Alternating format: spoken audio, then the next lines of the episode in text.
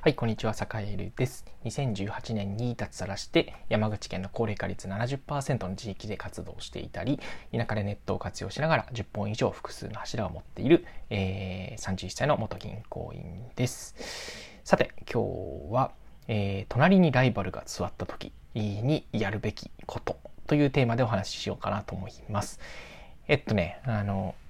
ライバルが身近にいるって結構ね、いいことだよっていう話をね、あの、しようかなと思ってます。えっと、具体的にはどういうことか。え、ちょっとね、あの、サッカーる今、あの、オンラインサロン、田舎チャレンジャーラボという田舎で頑張る人が集まる、えー、オンラインサロンっていうのをやっていたりするんですけど、まあ、その中のね、えっと、まあ、一人というか、えー、が、ちょっとね、あの、自分もオンラインサロンやりたいんですっていうことをこう、言い出してくれたと。こういう時ですね。えー、っと、まあ、あの、単純に考えると、まあね、あの、競合になるわけですよ。うん、競合になるんだけど、うん、その時に、えっと、どういうふうに考えるのがいいのかっていう話ですね。えー、それこそ、なんか、例えで言うと、なんだろう、田舎って、あの、もともとは競合があんまりいないんですよ。例えば、田舎でこう、ゲストハウスをやるとかね。うん、例えば、特定の地域でゲストハウスって全然ね、なかったりするんで、えっ、と、ずっと長らく、えー、自分が、あの、地域独占で、えっと、その宿を運営してたみたいな状態のところに、例えばね、お向かいの宿を、お向かいに宿を開きたいですっていう人がね、あの、なんていうか、仲いい人の中から現れたみたいな時に、さあどうするのかみたいなことってね、ちょいちょいね、やっぱり、ね、あると思うんですね。その宿を開くとかそういう極端なことだけじゃなくって、自分がやっているサービスとか、えー、自分がやっていることをね、ちょっとこう、自分もやってみたいとかね、あの、言う人が、あの、ポッと出てくることって、まあ、よくあることなんですよ。まあ、それはそうですよね。やっぱりね、あの、あの人やってるから、ちょっと自分もああいう風になりたいみたいな思ったりとかね。うん、それがやっぱり人間として自然な感情なので、まあ、それは、まあ、ある、あるあるだというところですね。で、その時に結構ね、あの、おい、ふざけんなよということで、なんかね、排除しちゃいがちな人がやっぱりね、結構ね、あの、多いんですよ。で、各有栄でもね、最初はちょっとね、心穏やかじゃなかったっていうのもね、正直なところ言うとそうなんですよね。まあ人間ですからね、えー、なんだよと。なんでそんな競合サービスやんだよみたいなことはね、あのね、思わなかったっていうと、それはね、嘘になりますね。うん、嘘になる。嘘になるんだけど、でもね、結果、結局ね、最終的にその自分の、なんだろう、畑に水が入る、まあ、田んぼに水が入る状態でどういう状態かっていうと、まあ、そもそもね、あの、なんだろう、うん、例えば宿でで言えば、その地域に来る人って、そもそもそんな多くないよねとかね。うん、宿が2軒になったらその分増えるかもしんないじゃんとかね。うん、宿が2軒になって一緒に情報発信したら、それこそ今まで届かなかった人まで情報が届くかもしれない。つまり、えー、地域としては人はたくさん来るようになるんじゃないか、みたいな発想ができると、えー、要するにね、あの、手が組めるわけですね。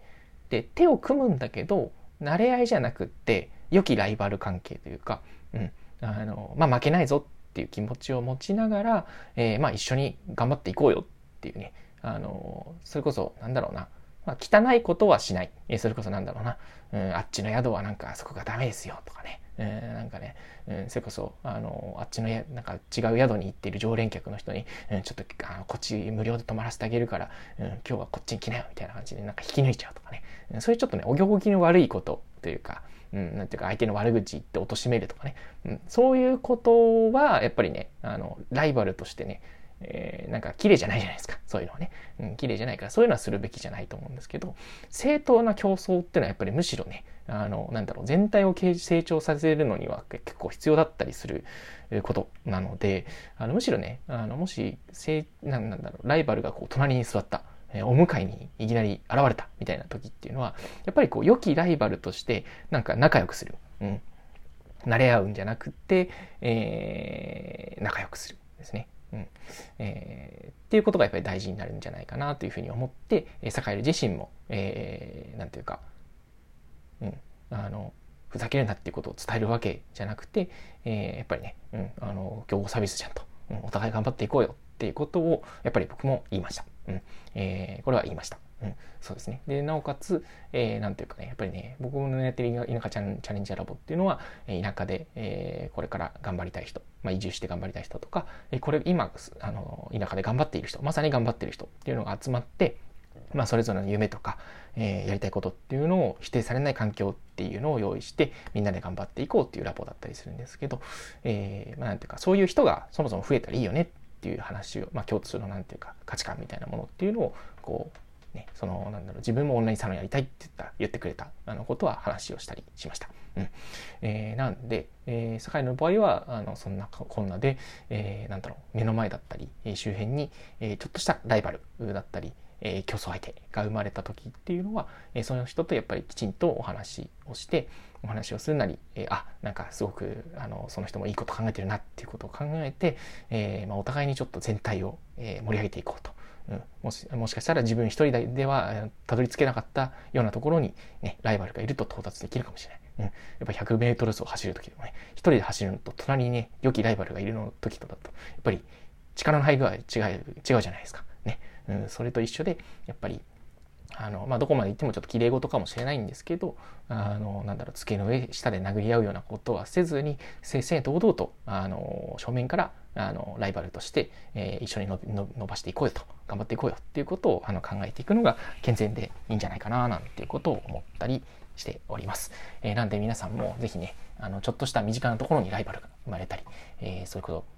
と、うん、なんだろう、ちょっとね、自分がやってることの真似をするような人が、例えばね、あの、自分が最初やってたのに、みたいなね、気持ちわかる、気持ちわかる。うん。それはね、酒井でもね、そう思いますよ。あの、いや、自分が最初にやってたんだけどな、みたいなね。それはね、あの、思うのは、それは人間自然です。自然だけれども、えー、やっぱりね、あの、アイディアっていうのは真似されてなんぼだったりするので、真似されてからばが勝負。